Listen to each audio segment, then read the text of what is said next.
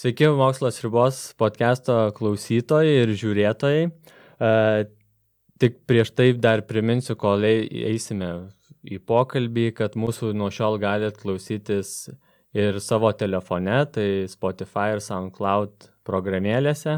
Parsisiųskit, pasižiūrėkit, ten yra sudėta visa mūsų pokalbių istorija. O šiandien e, pasikalbėsim apie gal nežemiškos gyvybės paieškas, su Kastyčiu Zubovu, astrofiziku. Sveikas, Kastyti. Sveiki. Ir pirmiausia, gal taip į, į, įvažiuojant į tą pokalbį, nežemiškos tos gyvybės paieškas, pirmiausia paklausčiau, kur galbūt nukrypsta pirmiausia astrofizikų, gal astrobiologų akis, kai kalbam apie kažkokią nežemišką gyvybę. Jeigu kalbam apie tai, kas yra palyginus arti mūsų Žemės, tai Saulės sistemoje, tai būtų daugiausiai kalbama apie kai kurios Jupiterio ir Saturno palidovus.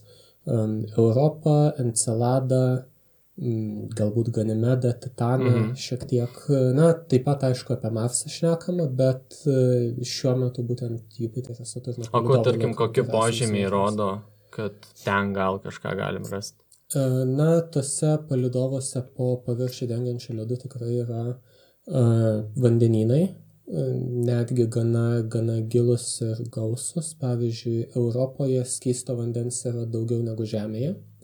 Nors, na, pati Europa yra gerokai mažesnis kūnas už Žemę, tačiau E, po ledu tenai yra keliasdešimties kilometrų storio vandens sluoksnis, o Žemėje nieko panašaus neturim. O ledo sluoksnis ten? E, ledo sluoksnis irgi dešimtis kilometrų, bet būtent po tuo ledu esančiame vandenyne galėtų galbūt egzistuoti gyvybė. E, taip pat žinome, kad ir Europoje, ir Enceladė iš, iš tų ledynų veržėsi geizeriai, kuriuose mhm kuriuose yra aptiktos įvairios organinės medžiagos, kurios byloja, kad e, greičiausiai tų vandenynų dugne vyksta gana sudėtingos cheminės reakcijos. Panašios į tas, kurios vyksta prie hidroterminių versmių žemės vandenynų dugne, o tai yra viena iš vietų, kur galvojama, kad galbūt galėjo atsirasti pirmoji gyvybė Žemėje. Kokie būtent tyrimai galėtų padėti įsiaiškinti Na, vienas, vienas iš būdų tai būtų, aišku, nusiųsti kažkokį, kažkokį zondą į kurį nors iš tų palidovų, nutupdyti jį ant ledo ir galbūt netgi prasigręžti keurai ledą ir kažką tyrinėti, arba bent jau atsitūpti kažkur netoli vieno ar kito įtrukio lede, per kurį kartais veržiasi tas vanduo, geizeriai ir tyrinėti tai, kas iš, išskrenda. O tarkim, iš... tie dar tie įtrūkiai, nes tarkim, aš esu matęs tų vaizdų apie Europos, tarkim, mhm. darot, tai visas atrodo suraižytas. Mhm. Kodėl, nes tarkim, jisai, nu, atrodo ledas vien tik tai. Mhm. Iš kur seismiškai kažkaip aktyvus? Ar... Iš esmės taip, seisminis aktyvumas vyksta, nes kiekvieną iš tų palidovų Jupiterio gravitacija šiek tiek tampo vis gniuždo, trauko ir taip toliau. Ir dėl to ledas, kuris, na, jis yra minkštesnis už žolienas, tai, tai dėl to ganėtinai lengvai pasiduoda tiems tempimams ir nuolatos vyksta visokie persislinkimai. O tarkim, Marsas čia labiausiai galbūt visiems dabar populiariausia aptarinėti. Ir kokios ten, tarkim, sąlygos būtų, ką ten galima būtų surasti? Uh, Marse, taip, Marse kaip tik uh, sekančiais metais į Marsą išskris naujas NASA zondas, kol kas vadinamas tiesiog Mars 2020, uh, kurio tikslas bus ieškoti dabar egzistuojančios ar kažkada egzistavusios gyvybės pėdsakų. Uh, tai toks tyrimas uh, Na, jis, jis apimtų bandymus rasti kažkokią mikroskopinę gyvybę kažkur viršutiniuose paviršiaus sluoksniuose. Galbūt galima būtų kažko bandyti ieškoti arti ledo kepurių, kaip tokiuose išskirtinėse vietose. E, taip pat galėtų kažkokia gyvybė egzistuoti galbūt giliau po paviršiumi, kur nors įsikasusi, bet na, iki jos prisikasti mums irgi gali būti sudėtinga, tai vėlgi reikėtų kažkaip gręžtis gilyn. Kokie, nes mes pirmiausia kalbam apie kažkokius mikrobus, galbūt kokie požymiai būtent pasakytų, kad čia buvo gyvybė. Na, įvairi gyvybė, e, net ir mikroskopinė, palieka fosilijas tai teoriškai įmanoma aptikti fosilijas. Taip pat e, gyvybiniai procesai, įvairūs biologiniai procesai, jie palieka pėtsakus, sukuria įvairius, tarkim, mineralinės nuosėdas gali palikti ar kažką tokio, kas, kas na, menkai tikėtina, kad atsirastų be gyvybės įtakos. Tai Panašiai kaip pavyzdžiui molingų uolienų aptikimas mums sako, kad kažkada ten buvo vandens, nes molis kaip toks ir molingos uolienos jas formuojasi tik tai egzistuojant vandeniu. Taip panašiai galima, galima bandyti aptikti kažkokiu ilgalai, ilgai išliekančių tokių biopėdsakų. Šiaip kalbėdami apie biopėdsakus mes dažniausiai kalbam apie e, požemės planetų atmosferose, kur mhm. galėtų būti kokios nors dujas, pavyzdžiui, e, molekulinį deguonį, kurį m, gyvybė Žemėje, tarkim, medžiai įvairūs fitoplanktonas išskiria, bet ne, nesant gyvybės, deguonis gana greitai sureaguotų su kitais, e, kitais elementais, kitais junginiais ir jo tiesiog neliktų atmosferoje gana greitai. Tai deguonis molekulinis būtų gana efektyvus biopėtsakas. Tai panašių gali egzistuoti ir tam tikrų mineralinių junginių, kurie, kurie tiesiog paviršiuje egzistuodami galėtų sakyti, kad aha, čia kažkada greičiausiai vyko biologiniai procesai. O tarkim, žiūrint iš istorinės, gal senosios perspektyvos, yra požymių, kad Marsas atrodė galbūt seniau panašiau į Žemę, ten gal atmosfera skiriasi, kuri būtų tos medžiagos, kurios padėtų gyvybei. Šiuo metu yra pakankamai neginčiamai aišku, kad Marse kadaise buvo tikrai daug skaisto vandens paviršiuje. Taigi taip pat Marso atmosfera irgi buvo gerokai tankesnė praeitie, tik tai na, nėra aišku, kiek tiksliai tankesnė, bet, bet tikrai žymiai tankesnė turėjo būti negu yra dabar. Taigi, na, Marsas tikrai atrodė kitaip ir tikrai buvo panašesnis į Žemę. Ar ten kada nors atsirado, išsivystė ir išplito gyvybė, kol kas šito nežinome, bet sąlygos buvo daugeliu atžvilgių gerokai panašesnės į Žemę negu dabartinio Marso sąlygos. O dar apie Marsą, aš uh, sekiau šiek tiek informacijos, tiek domiuosi ir buvo atrasta neseniai po vandeninio vandens kažkokį tai... Poledinio. Poledinio, būtent žemai kažkur. Taip, panašiai kaip pavyzdžiui Antarktidoje yra mhm. aptikti ežerai po, po ledo sluoksniu tiesiog. Ledas, ledo suspaustas vanduo palaikomas, na, vanduo gausiai mineralizuotas visai, jis ir žemai temperatūrai išlieka skystas ir tokie palidiniai ežerai Antarktidoje egzistuoja, tai taip, pernai maždaug prieš pusmetį čia buvo paskelbta apie atradimą, jog Marse irgi po ledinę šigalinę kepurę aptikti požemiai, kad egzistuoja skysto vandens ežeras. Ir dar e, kažkur mačiau nuotraukas, galbūt NASA paskelbė, kur e, nemažai nuotraukų yra sudėta per tam tikrą laiko tarpą, kur yra matoma ties kopom lyg nubėgimai vandens, mhm. lyg būta. Tai irgi taip, vienas iš požymių, e, kad taip, yra sezonai. Taip, vien, vienas iš požymių prieš, prieš keletą metų, gal dviejus, trejus metus daug buvo apie tai šnekama. Ir kurį laiką šitie atsikart, atsikartojančios šlaitų linijos, taip vadinami tie reiškiniai, jos buvo laikomos keisto vandens egzistavimo įrodymu. Bet vėliau tuo šiek tiek suabejota, nes e, pateiktas galimas kitas paaiškinimas, kad jas sukurti gali, pavyzdžiui, anglės dvideginio ledas garuojantis. Iš principo, kaip tai įvyks, kaip atsiranda tokie, e, tokie dariniai, tai tiesiog ant kopos šlaito po paviršiumi, po to smėlio sluoksniu, mhm. kažkokia esanti medžiaga ima garuoti ir garuodama ji pajudina kelias smilteles ir tos smiltelės tada sukuria nuošliaužą. Um, tai būtent tas nuošliaužas mes ir matome, nes jos keičia kopų šlaitų paviršių. Tai iš pradžių buvo manoma, kad čia galbūt mm. vanduo, bet vandens ledas tirpsta, vanduo šiek tiek teka, garuoja ir, na, tokį, tokį paaiškinimą kaip ir patvirtino uh, stebėjimai, jog tai vyksta būtent uh, ryte, pirmoje dienos pusėje.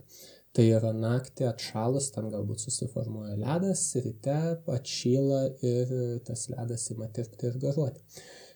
Bet vėliau geriau apskaičiavus, kokios tam turėtų būti sąlygos, paaiškėjo, kad na, menkai tikėtina, kad vandens ledas galėtų ten tirpti. Nes garuoti. temperatūros ja, yra žemesnės. Temperatūra per žema tam.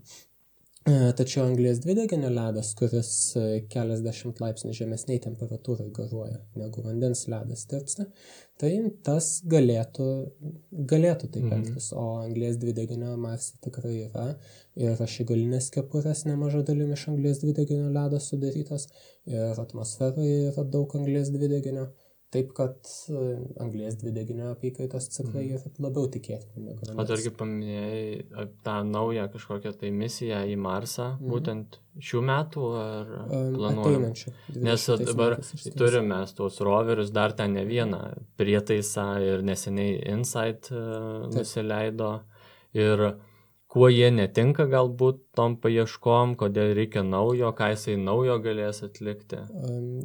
Kiekvienas, kiekvienas marsaigis ar bet koks kitas zondas, jis yra planuojamas su kažkokia konkrečia misija. Ir kiekvienas iš jų gabena na, keletą, kartais ir virš dešimties mokslinių instrumentų, kurie skirti įvairiems eksperimentams atlikti, kurie padeda įgyvendinti tos misijos tikslus. Na ir tie eksperimentai, kurie leidžia nustatyti, tarkim, kadaise buvusio vandens egzistavimą, kažkokią cheminę sudėtį uolienų vienokią, jie galbūt nėra tinkami aptikti gyvybės pėdsakų. Tiksliai, ne, tiksliai neatsimenu dabar, kokie mhm. būtent instrumentai yra planuojami Mars 2020, bet tai yra kito, kitoks instrumentų rinkinys negu Curiosity, ar Opportunity, ar Spirit, ar Ar tas pats insight. Ar tas, ar tas pats insight, ar, ar kuris nors kitas Marso zonas. Tai o dabar gal persikeliant į tos gyvybės paieškas toliau už Saulės sistemos ribų, kokios ten galimybės? Na, ten, aišku, nuskristi nelabai išeina, nors beveik Starshot projektas planuojamas ir kol kas bent jau tikimasi, kad jis bus įgyvendintas kažkada. E, na, bet kol kas mes turime apsiriboti stebėjimais iš labai toli, stebėjimais, kurie kol kas mums duoda informaciją apie planetų mases, spindulius e, ir kažkiek apie atmosferų cheminę sudėtį. Tai čia vadinamosios egzoplanetos tos. Taip, egzoplanetos, kurias apskritai prieš mažiau negu 30 metų aptikome pirmasias pradėjome, pradėjome tyrinėti, labai didelį proveržį padarė Keplerio teleskopas, kuris tūkstančius planetų atrado. Dabar jau tuo remdamėsi, turimais atradimais remdamėsi galime skaičiuoti, kiek jų apskritai turėtų būti galaktikoje, tai kad planetų turėtų būti panašiai tiek arba šiek tiek daugiau negu žvaigždžių. Uh, net ir uolinių, tai yra panašių mhm. į Žemę planetų turėtų būti nedaug mažiau negu žvaigždžių, taip kad tikrai, tikrai jų yra daug. Na, kiek iš jų tinkamos gyvybei, čia yra dar. O tarkim, dar grįžtant taip, kaip pavyko jas surasti.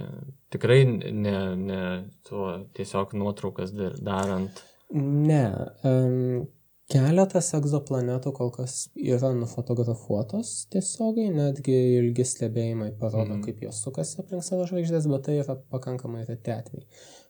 Du pagrindiniai būdai aptikti egzoplanetoms yra e, abu netiesioginiai ir abu remiasi e, žvaigždės stebėjimais. Vienas iš jų yra vadinamas radialiniu greičiu metodu, kitas yra tranzito metodas. Radialinių greičių metodas jis buvo naudojamas nuo pat pirmųjų atradimų. Jis remiasi tuo, kad žvaigždė ir planeta sukasi aplink bendrą masės centrą, todėl jeigu žvaigždė turi planetą, tai ir žvaigždė judėdama sukasi tai tai juda šiek tiek artyn prie mūsų, tai tolsta nuo mūsų, taip periodiškai šitas jos judėjimas keičiasi. Taip kad stebėdami žvaigždę mes galim tą nustatyti, mes galim labai tiksliai išmatuoti, kokiu greičiu jį juda. Ir, masę, ir, jeigu, ir jeigu pamatome periodišką kitimą, tai tada galime nustatyti, kad vat, kažkas aplink ją sukasi mhm. ir tada jau galime išskaičiuoti ir na, planetos metų trukmę ir planetos masę. Patiksliau, Gana tiksliai planet, planetos ir žvaigždės masių santyki kuris tada jau žinant žvaigždės masę duoda mums ir planetos masę. Kitas pagrindinis metodas yra tranzitų metodas, kurio Keplerio teleskopas rėmėsi. Jo esmė yra ta, kad mes stebime žvaigždę ilgą laiką, fiksuojame, kaip ryškiai šviečia. Jeigu planeta praskrenda tarp mūsų ir žvaigždės, įvyksta planetos tranzitas, tai žvaigždė šiek tiek pritemsta. Tas šiek tiek pritemimas yra mažiau negu procentas, bet išmatuoti tą tikrai įmanoma. Ir jeigu mes vėlgi tą periodiškai matome, kad kas, kas kažkiek laiko vis įvyksta toks pritemimas, kuris kažkiek trunka, tai galime nustatyti planetos spindulį ir planetos metų trukmę. Tai jeigu, jeigu aptinkame planetą vienu metodu, kitu mm. metodu, tada žinome masę ir spindulį, taip galime nustatyti ir tankį, tada jau galime pradėti kalbėti apie tai, iš ko jis sudaryta. O tada kaip mes, nes pirmiausia, mes, kai ją atrandame, žinom tuos geometrinius kažkokius tai parametrus, o kaip tada perinam, kokiais metodais mes galim bandyti sužinoti, ar ten yra vandens galiausiai, gal ten ledas, ar tiesiog uoliena. Na, Taip, vienas iš būdų yra būtent analizuoti tankį, nes, tarkim, planeta sudaryta iš uolienų ir metalo, ji bus žymiai tankesnė negu planeta sudaryta iš vandens, o ta planeta žymiai tankesnė už planetą sudarytą iš dujų. Kuo tankesnė planeta, tuo mažesnis jos spindulys kažkokiai duotai konkrečiai masiai. Ir šitaip galime, galime nagrinėti, kokia yra tikėtina planetos, planetos sudėtis. Atskirti, tarkim, vandenį nuo ledo jau žymiai sunkiau, bet tą mes galime e, daryti e, skaičiuodami tai, koks yra planetos atstumas nuo žvaigždės ir kaip ryškiai mhm. šviečia pati žvaigždė. Na, mes žinom, kad Saulė iki, į Žemę šviečia tam, tam tikrą energiją paduoda, maždaug pusantro kilovato į kvadratinį metrą ties pusiauju. Ir tokios, tokios energijos gaunamos iš žvaigždės užtenka, kad va, Žemėje būtų tinkama temperatūra gyvybei.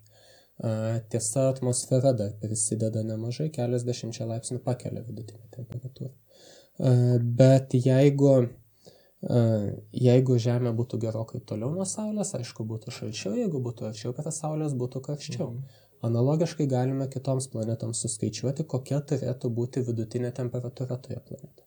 Jeigu randame, kad ta temperatūra yra tarp 0 ir 100 laipsnių, mes galim manyti, kad ne, tenai galėtų būti tinkamos sąlygos skistam vandeniu egzistuoti. Tai to, tą regioną aplink žvaigždę mes vadiname gyvybinė zona. E, tai yra toks labai apytikras skaičiavimas, nes jis neatsižvelgia į atmosferos poveikį į, tarkim, žvaigždės aktyvumą, planetos magnetosferą ir kitus reiškinius, tik tai galima skysto vandens egzistavimą. Bet vis tiek jis kažkiek padeda atriboti, kurias planetas mums verta tyrinėti daugiau, jeigu norim ieškoti gyvybės, o į kurias galim atsižvelgti mažiau. O tarkim, kurios galbūt iš tų egzoplanetų kelia didžiausią potencialą atrastos? Na, viena iš įdomiausių sistemų turbūt yra Terapist 1, kuri e, tai yra, kaip ir dauguma žvaigždžių galaktikoje, tai yra mažesnė už Saulę žvaigždė, vadinama raudonąją nykštukę, e, bet ji turi septynias planetas ir visos tos septynios planetos yra uolinės, na, greičiausiai. E, vėlgi, sprendžiant pagal jų masę ir spindulį, jos turėtų būti e, panašaus dydžio į Žemę, gal šiek tiek didesnės, bet ne tokios kaip Jupiteris ar Saturnas. Ir trys iš tų planetų formaliai patenka į žvaigždės gyvybinę zoną. Taip kad čia jau turim na, yra potencialo. Potenci potencialo, potencialo yra, bent jau, bent jau toliau tyrinėti tikrai verta, net nekalbant apie gyvybės paieškas, tiesiog labai įdomu išsiaiškinti, kaip tokia sistema susiformavo.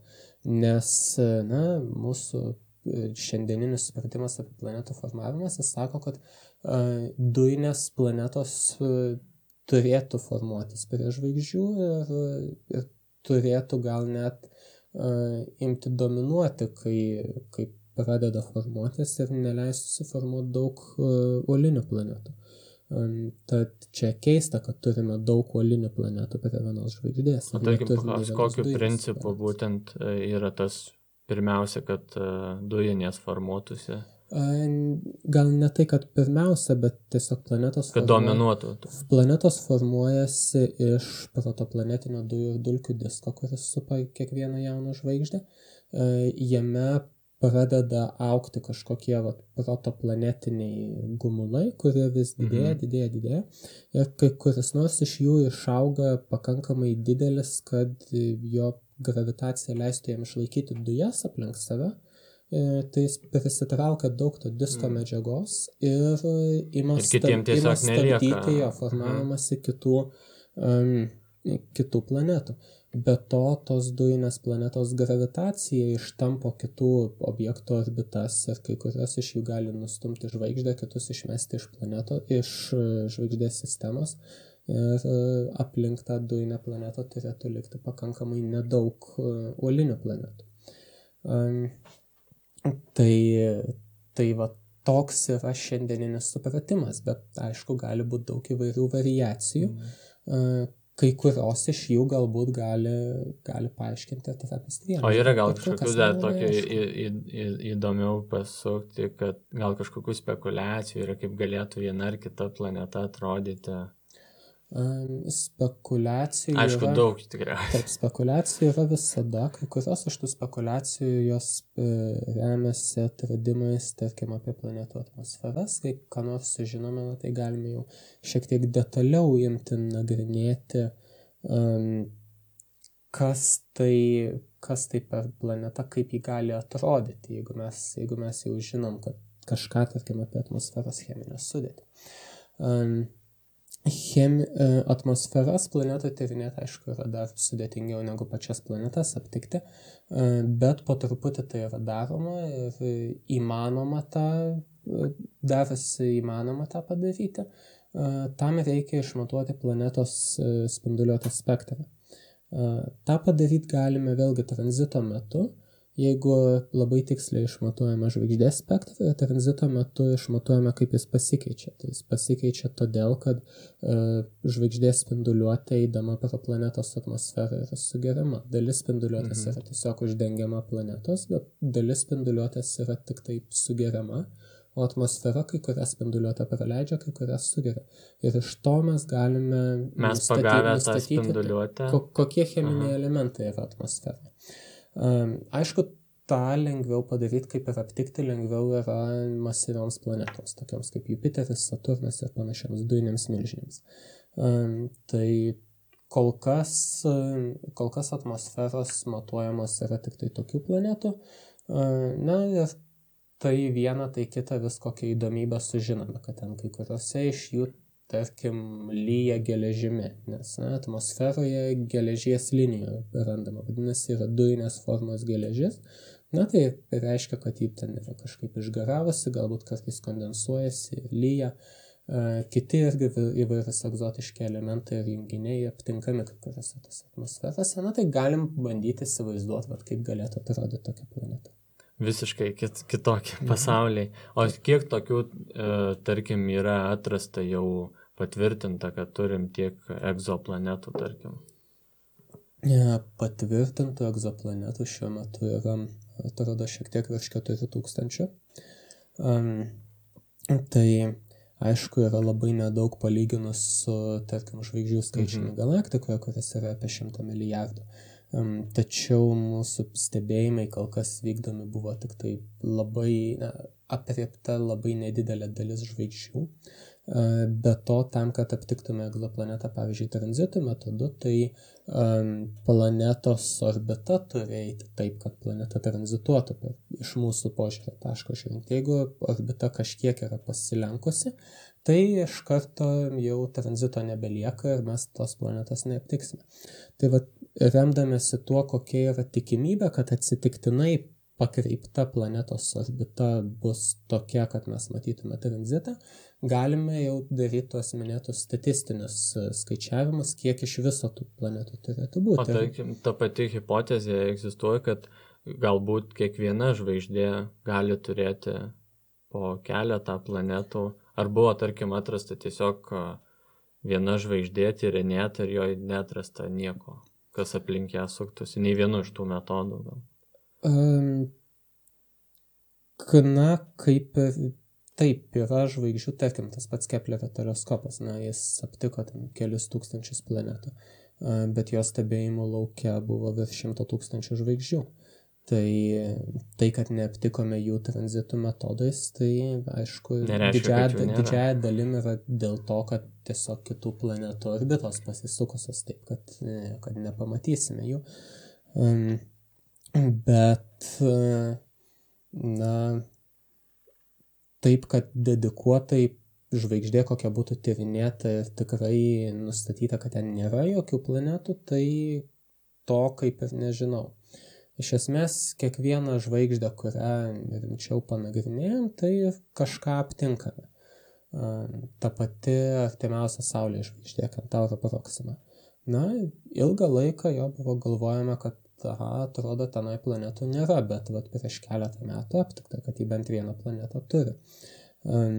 Galbūt turi ir daugiau, tiesiog galbūt tai mažos planetos, kurių, kurių mes e, neaptinkame. Na, iš kitos pusės, pavyzdžiui, Jupiterio dydžio planetos tenai beveik nebejotinai nėra, nes tokią mes būtume pastebėję jos mhm. poveikį žvaigždį. Um, Tai taip gali būti, kad yra žvaigždžių, kurios, kurios neturi planetų.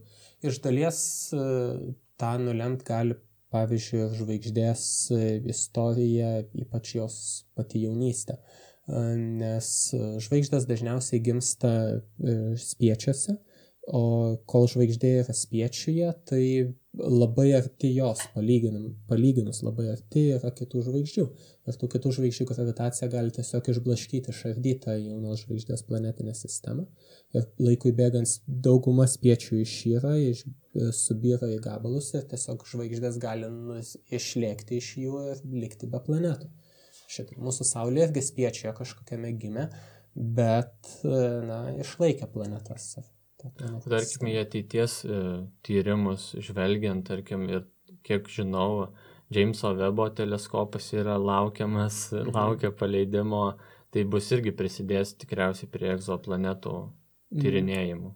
Taip, Jameso Webo teleskopas panašiai kaip dabar Hubble'as ar Chandra Spitzeris, tai yra teleskopas, kuris bus skirtas labai įvairiems tyrimams, bet taip vienas iš jų yra egzoplanetų gal labiau ne paieškos, bet charakterizavimas. Jis bus pakankamai jautrus, kad egzoplanetų atmosferas galėtų tyrinėti, kadangi jis daugiausiai infraraudonųjų spindulių ruožę stebėjimus darys, o tame ruože planetos spinduliuotė sudaro didesnę dalį žvaigždės spinduliuotės negu regimųjų spindulių ruožė, nes planetų spinduliuotė stipriausia yra infraraudonavime ruože. Taigi ten yra lengviausia aptikti planetą ir, ir stebėti planetos e, kažkokias savybės.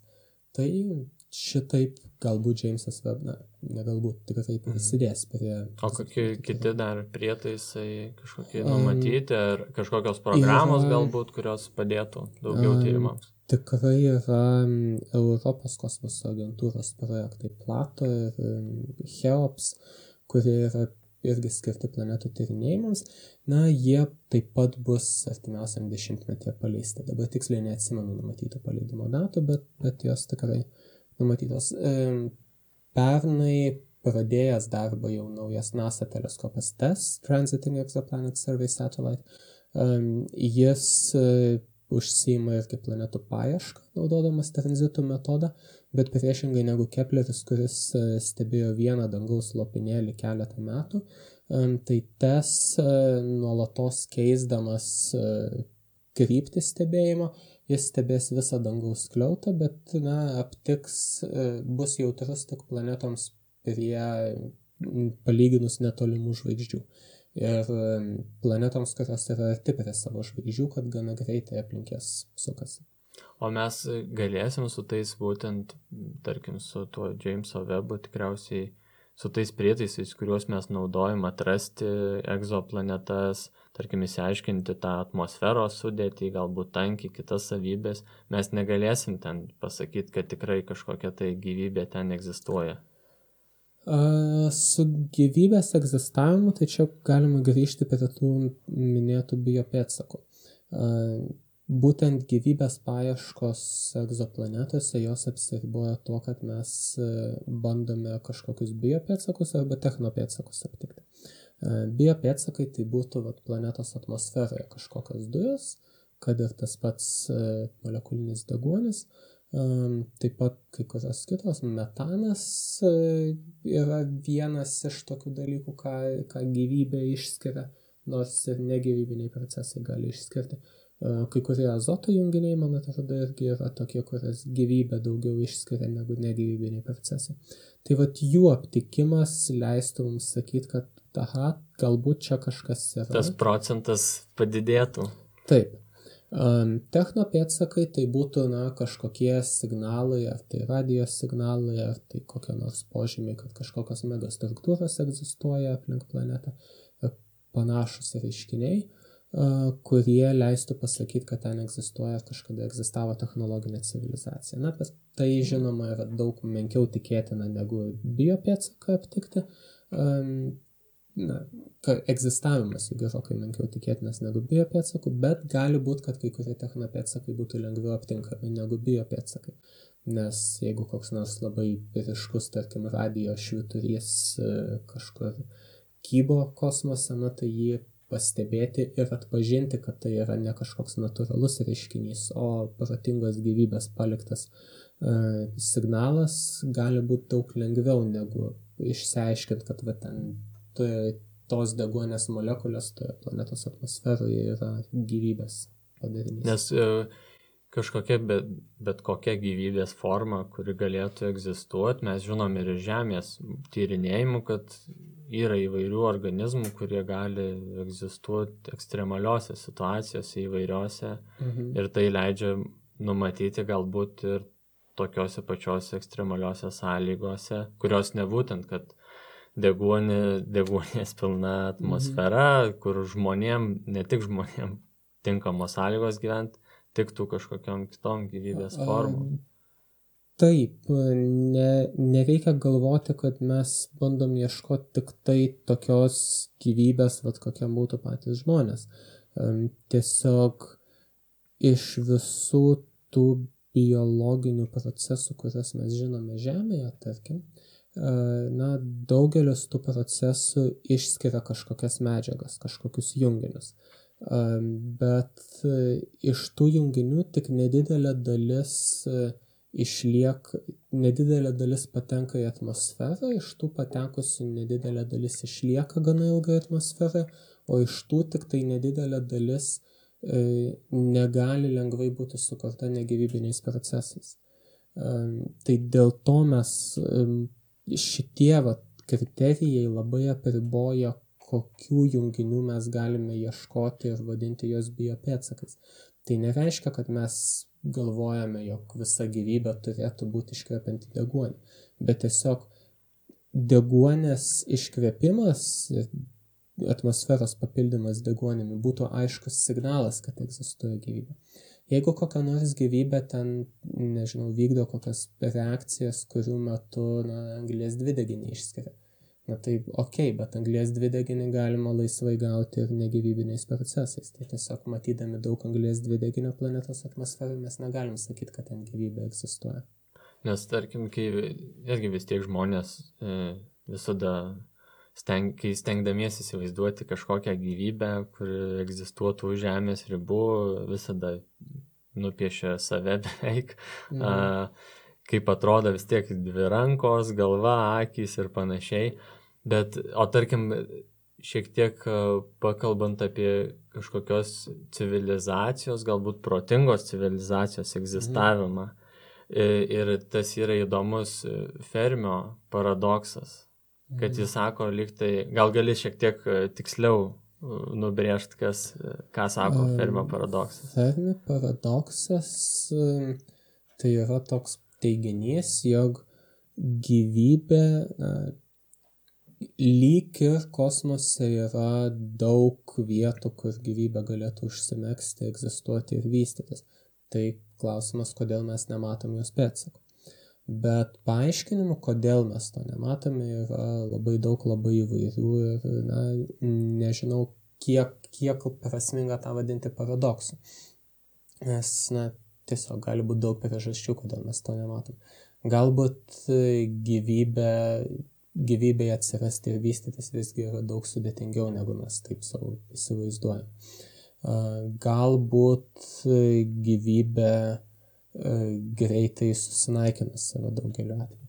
Galbūt daugeliu atveju gyvybė visą gyvenimą išlieka tiesiog vienalasčiai organizmai, panašiai kaip Žemėje buvo pirmus kelius milijardus metų porą milijardų metų, man atrodo, po gyvybės mhm. atsiradimo buvo vien tik vienaląsčiai organizmai.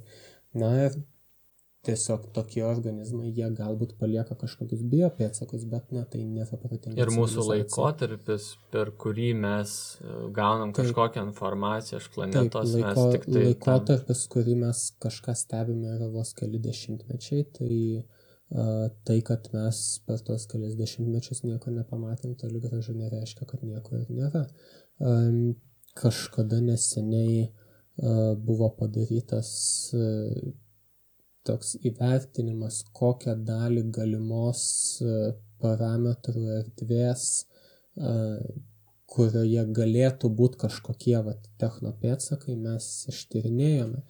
Ir visą tą įvertinus, gautas dydis panašus į santyki tūrio olimpinio plaukimo baseino ir visų žemės vandenynų. Tai jeigu mes pasiimam kažkur va, jūroje ar ežere baseino dydžio turi ir tenai nerandame žuvies, tai nereiškia, kad žuvis neegzistuoja. Tai reiškia, kad tiesiog mes ištyrėm per mažą kažkokį plotą. Taip, Bet panašiai. taip ir yra, kad mes iš tikrųjų niekada ir nesužinosim, nes yra tokių visatos užkampių, kur mes negalim pamatyti. O ji dar ir plečiasi. Na, tas, tas tiesa, bet net ir apsiribojant, tarkim, mūsų galaktiką. Čia, čia būtent buvo kalbama apie galaktikos mhm. mastą. Tai mūsų galaktikoje yra dar labai labai daug, kur mes galim tyrinėti, ieškoti, nagrinėti ir bandyti atrasti kažkokią gyvybę. Ar tai protinga gyvybė būtų, ar neprotinga gyvybė. Ir po truputį tą darome, kuo toliau, tuo labiau sistematiškai. Na, tikiuosi laikui bėgant vis geriau išnagrinėsim ir manau, kad kada nors kažką ir atrasim. Gal nebūtinai technologinės civilizacijas, bet gyvybę nebejoju, kad kažkada atrasim. Nes yra tas, uh, dažnai tenka girdėti apie tuos visus tyrimus gyvybės paieškų, kad gyvybės atradimas pakeistų visą žmoniją, būtų didžiausias atradimas žmonijos istorijoje, mm. bet taip atrodo, uh, jeigu, tarkim, rytoj paskelbė NASA, kad atrado kažkokius mikrobus ar, ar kažkokią tai gyvybės požymus Marse, mhm. daugelio žmonių gyvenimas nebus, kad pasikeis kažkaip kardinaliai. Um, ne, daugelio žmonių gyvenimas e, nepasikeis ir ne per dieną pasikeis, bet apskritai mūsų kaip žmonijos supratimas apie ir iš tokios filosofinės pusės apie mūsų padėtį kosmose ir iš mokslinės pusės e, irgi pasikeis ta prasme, kad, e, kad, galė, kad gausime iš karto lab, žymiai, žymiai didesnį uh, arealą tyrimams apie tai, kokia ta gyvybė gali būti. Nes kol kas mes tyrinėjame gyvybę tik tai Žemėje, kuri visai kilusi yra iš vieno bendro protėvio egzistavusi mhm. kažkada prieš maždaug 4 milijardus metų. Ir visa ta gyvybė kilusi yra iš vieno kažkokio abiogenezės įvykio. Bet kitose planetose tai ta gyvybė gali būti atsiradusi nepriklausomai. Kalbam apie tą universalumus, nes mes kaip Taip. ir žinom, e, fiziškai Taip. visata kaip ir kiek mes matome, tai yra tie patys dėsniai, kurie egzistuoja Taip. ir čia. Taip, ir įdomu, patys. ar ta gyvybės universalumas. Ja, būtent, būtent mes kol kas žinom kažką apie gyvybės universalumus Žemėje, bet nežinome apie gyvybės universalumus įskaitant Žemę ir kitas planetas.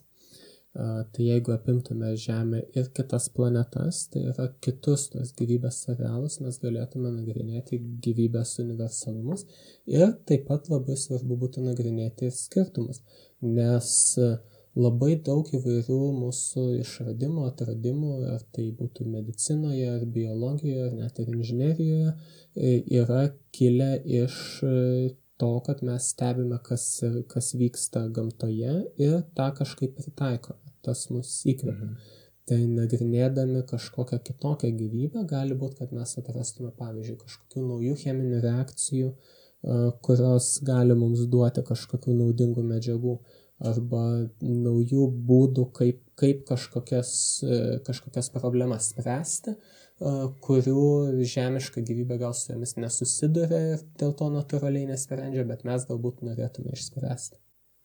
Tai ačiū, Kastėti, kad susukai pasikalbėti apie gyvybės paieškas galaktikoje, visatoje visoje. Tikrai, manau, toks atradimas pakeistų žmonijos istoriją ir gal gali nurodyti, kur tavo galima pasiskaityti, tinklaraštį, kur Na, daugiau sužinot. Aš, aš rašau į konstanta.lt, tai, tai tenai vis kartais apie ką nors, tai apie tą gyvybę nežemišką, apie kitokius astronominius dalykus būna, kad parašau.